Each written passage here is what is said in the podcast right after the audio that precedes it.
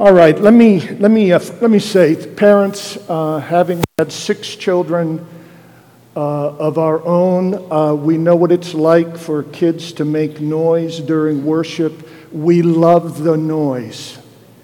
Okay? Please know that. Don't, if you're a parent here and your child is beginning to make some noise, unless it's a blood curdling scream, uh, don't worry about it. Uh, we love having the kids here, and your presence and their presence is worth a little extra noise. So enjoy it, okay? And don't worry about it. 2 Corinthians chapter 9 is our text this morning or afternoon. 2 Corinthians chapter 9, verses 6 through 8. If you're turning your Bible there, 2 Corinthians chapter 9, verses 6 through 8. This, this is God's word to us. Paul the Apostle is writing, and he says, The point is this whoever sows, that means whoever gives or plants the seed of generosity, whoever sows sparingly, that means whoever gives just a little bit or gives stingily, will also reap sparingly, and whoever sows bountifully, that means generously, much, sacrificially, open handedly, whoever sows bountifully will also reap bountifully. Each one must give as he has decided in his heart, not reluctantly or under compulsion. That means not with a sour spirit or a whining heart. For what? God loves a cheerful giver. And God is able to make all grace abound to you so that having all sufficiency in all things at all times, you may abound in every good work. I want you to repeat that last verse after me, phrase by phrase. And God is able to make all grace abound to you, so that having all sufficiency, in all things, at all times, you may abound in every good work. May God bless His word as we hear it today.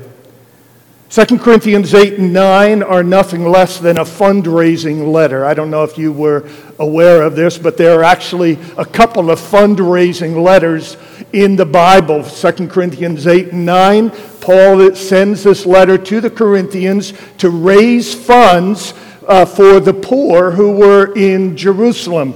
And then over in the book of Romans, the book of Romans, if you study it carefully, you can see that it is a missionary support letter or fundraising letter as well, where Paul is raising support for the pioneer advance of the gospel of Jesus Christ, to, to take the gospel where it's never gone before. So in 2 Corinthians 8 and 9 and in the book of Romans, we have two examples of the church in the New Testament raising funds, raising money for specific needs. And as you read 2 Corinthians 8 and 9, you see that Paul appeals to these Corinthians to give out of their plenty to the needs of others. He appeals to love, he appeals to fairness.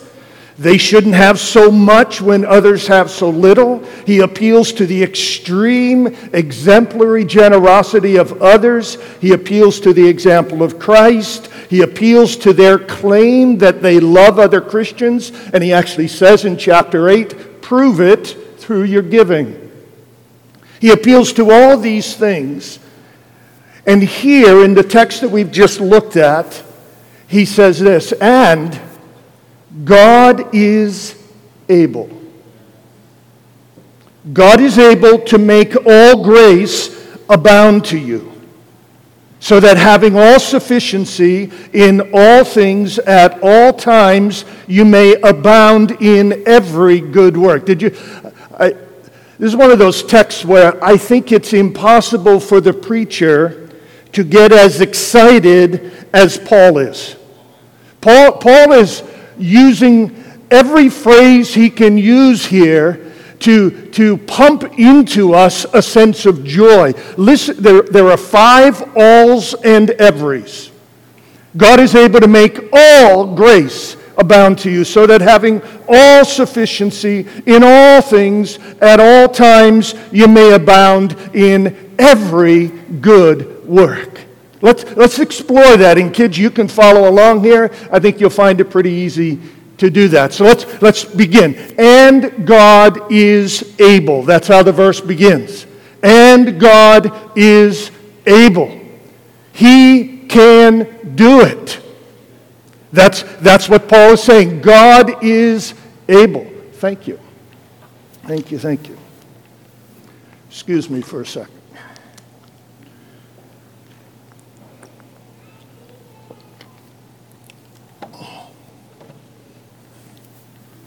And God is able. He's, he's a God who can do it.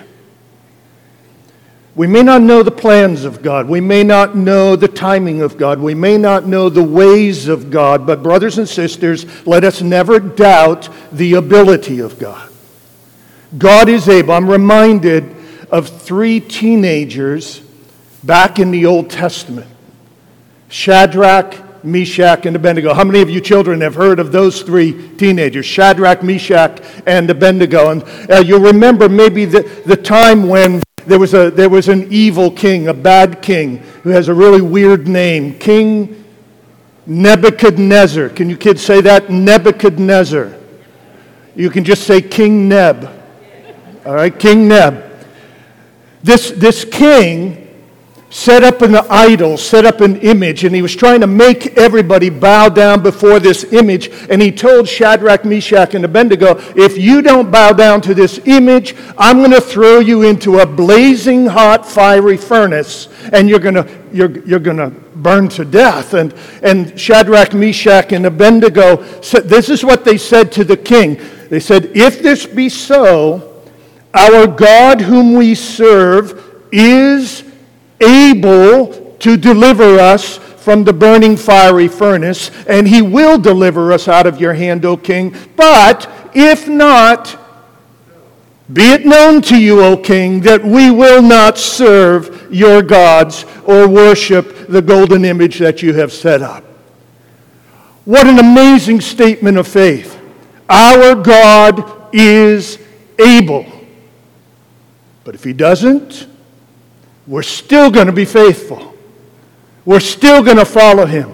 We're still going to love him. Our God, brothers and sisters, our God is able. He is able through us to raise $150,000 toward a down payment. He, he is able through us to give us this building. He is not this building, that building. God, lest lest the, our folks, our hosts here, are listening to me. No, that building. He is able to give us that building. He is able to increase our staff. He is able to expand the ministries that God is calling us to. He is able now, if for any reason he does not do that, we are still going to be faithful to him. We are going to still follow him. We are still going to trust him. Our God is able. Our God is able, Paul says, to make all grace abound. All grace. Now, we like the word grace. We love the word grace. Grace, simply defined, means undeserved favor. When we get a blessing or a kindness that we don't deserve, that's grace. And grace is, is perhaps the sweetest and richest of all Bible terms, maybe other than love. But grace is when God just pours out on us blessing and favor and gifts that we don't deserve, and our lives are full of grace. There's, there's the grace that we saw, we see back in verse 9 of chapter 8, right? The grace of our Lord Jesus Christ, that though he was rich, yet for our sakes he became poor, that we through his poverty might be made rich. This is grace. This is God's undeserved kindness to us. But in 2 Corinthians 8 and 9, the primary grace that is being talked about when Paul says that God is able to make all grace abound to you is the grace of giving. There's seven times in these two chapters where Paul says that to give to be moved to give, and then to actually give is, a, is an act of grace. It's God's grace poured into our lives for us every Sunday to be able to put gifts into an offering, our tithes and our offerings. That's not so much a duty, it is something we're supposed to do, but it's not primarily a duty, it's a grace. It's a gift from God. We get to do this. We don't deserve to do that. We, we don't deserve to even be here on Sundays. But God, in His kindness and mercy, gives us the grace, the privilege, the favor to give. And Paul says that God is able to make all grace, this grace of giving, to make it abound in us. And you ask the question, well, how is he able to do that? I suggest in two ways. First of all, He is the one who moves in our hearts. He's the one who stirs us. He's the one who awakens us. And we, we said, I think last week, you know, there was, there was a time when none of us wanted to give. We were selfish and stingy, but now we love to give. Now we want to give. He's the one that put that there. He puts the grace, the desire to give in our hearts, but also He's the one who controls the assets. He's the one whose assets everything are. Psalm 24 and verse 1 The earth is the Lord's and all it contains. It's all His. It's all His. And so He can give us grace to abound in giving grace because He's the one who works in our hearts to make us willing to do it, and He's the one who actually puts the resources in our hands by His sovereign purposes so that we have to give. And Paul says, God is able, God is able to make all grace, all this giving grace, Think of it, folks. All this giving grace that we're being called to, He is able to make all grace abound. Now, listen, it gets very personal. What does Paul say? God is able to make all grace abound to you. This is, this is interesting. This affects me. Very often, when we think about giving, don't we think, well, that's somebody else who can do that? That's somebody else who's in the position where they can do that. That's somebody else who has the resources to do that. Paul says, no, God is able to make all grace abound to you.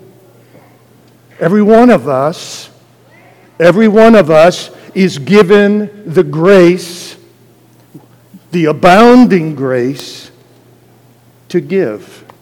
And God is able to make all grace abound to you so that having all sufficiency, that means He is able to give you everything you need so you can have something to give.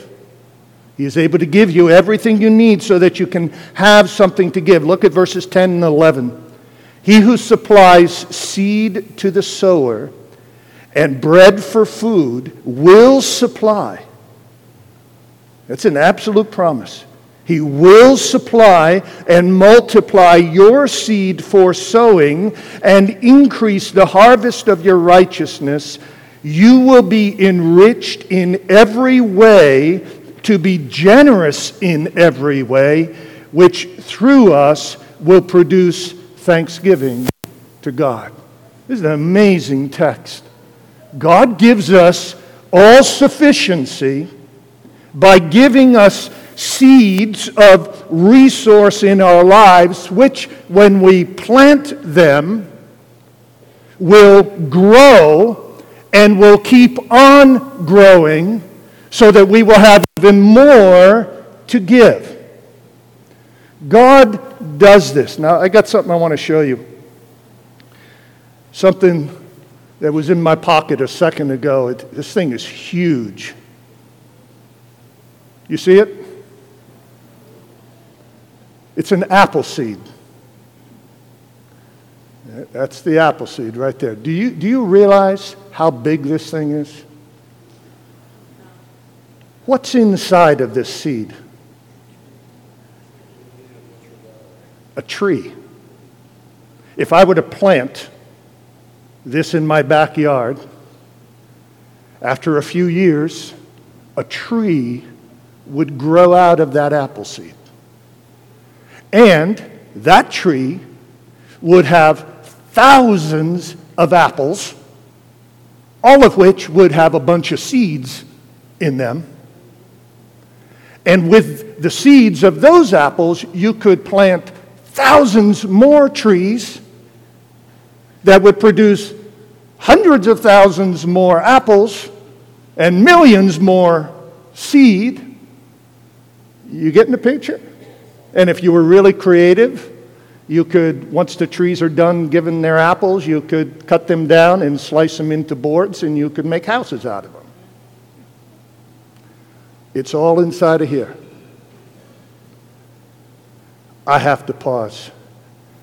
Isn't God amazing? Behold our God. Behold our God.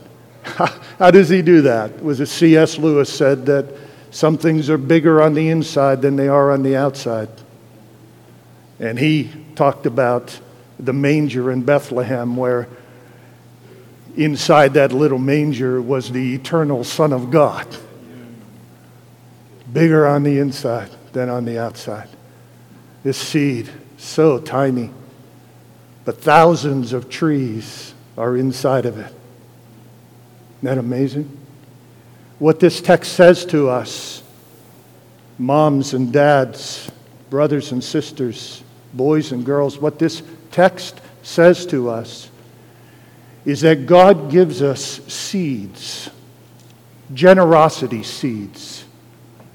God gives us resources of time and energy and, yes, money. And He says, I want you to plant those seeds. And if you plant those little seeds, it may seem oh so small. But if you plant those little seeds, God will make them grow. And He will turn that little thing into something big. And when that happens, then all kinds of trees start growing. People trees. People who have come to know Jesus, people who, through the testimony of this church and the people in this church. People who find out that there is a Savior, that there is somebody who made himself poor on the cross so that they might become rich and have a whole new life, as we heard from Brother Bill from the testimony from the prison. This is, this is what God does. This is what God does. He takes our little seeds and He does amazing things. May it be that as we consider how God wants us to give, we will have the kind of faith that Paul had right here to think nothing is too small to give because God can take this small thing and make it huge. Make it huge. God is able to make all grace abound to you so that having all sufficiency in all things, that just means Whatever's going on in your life, whatever the circumstances, whatever the needs, God is able to make you abound so that having all sufficiency in all things at all times, which means right now,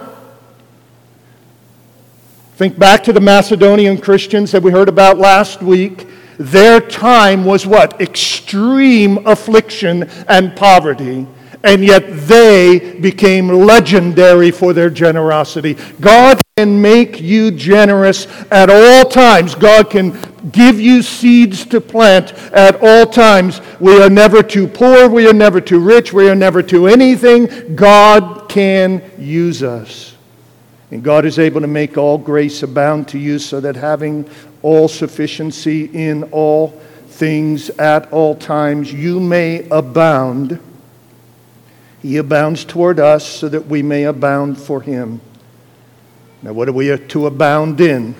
God is able to make all grace abound to you so that having all sufficiency in all things at all times, you may abound, say it, in every good work, which is New Testament vocabulary, in meeting the needs of others in doing the good work of generosity, the good work of giving, so that the needs of others and the ministry and mission of the gospel can go forward. Paul says God is able to make you abound so that you will have all you need to abound in every good work. God is able to make all grace abound to you, so that having all sufficiency in all things, at all times you may abound in every good work. Now, as I close, let me just ask this question How do we know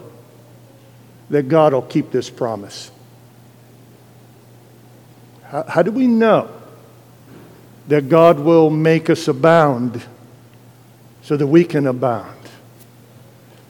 Well, we know because of what He has already given to us. What has He already given to us?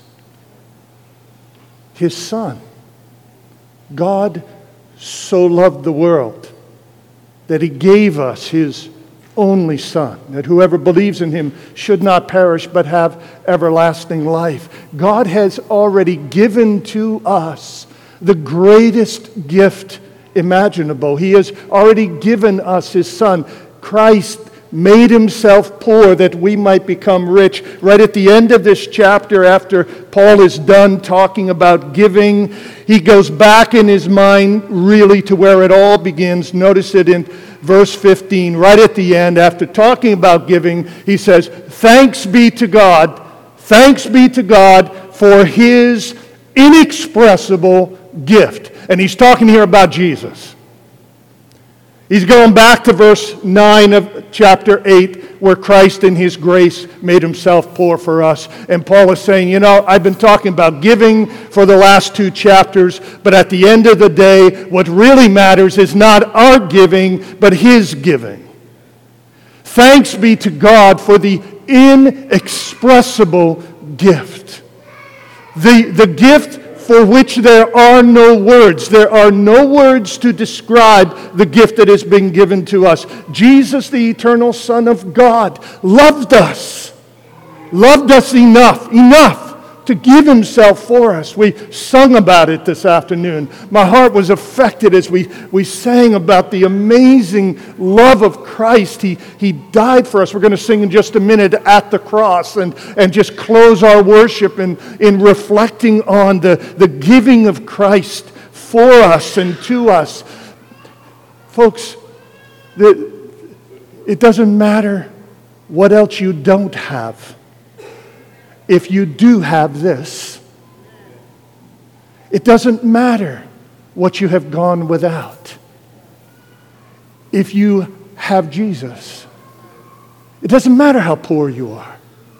It doesn't even matter ultimately how much you give. All that matters is that He has given Himself for us. So, if in your own heart there is a, a burden of, a weight of sin, if in your own heart there is a sense of guilt and shame, if in your own heart you are aware of how undeserving you are, I want to offer you an inexpressible gift the free and forever forgiveness of God, purchased for you bought for you on the cross of Calvary, where Jesus died for sinners.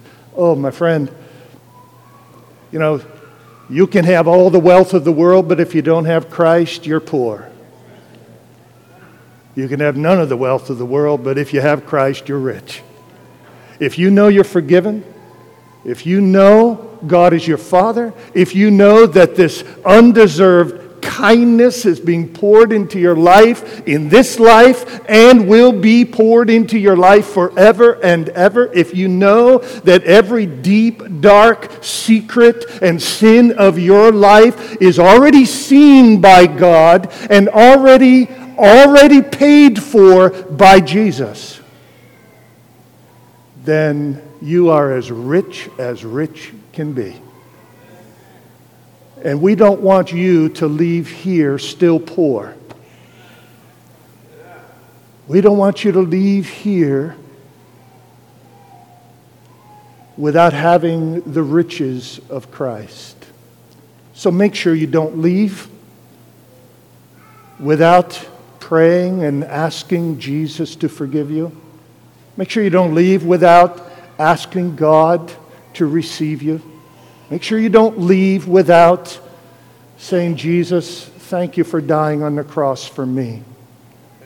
I want you to be my Savior and my Lord. Will you come into my life and will you change me? Will you transform me? Don't leave without the riches of Jesus going with you. And if you're not quite sure how to do that, not quite sure how to pray that, how to believe that, then please don't leave without asking us, because it would be a privilege beyond all words to be able to lead you to a wonderful Savior. A wonderful Savior. You know what will happen?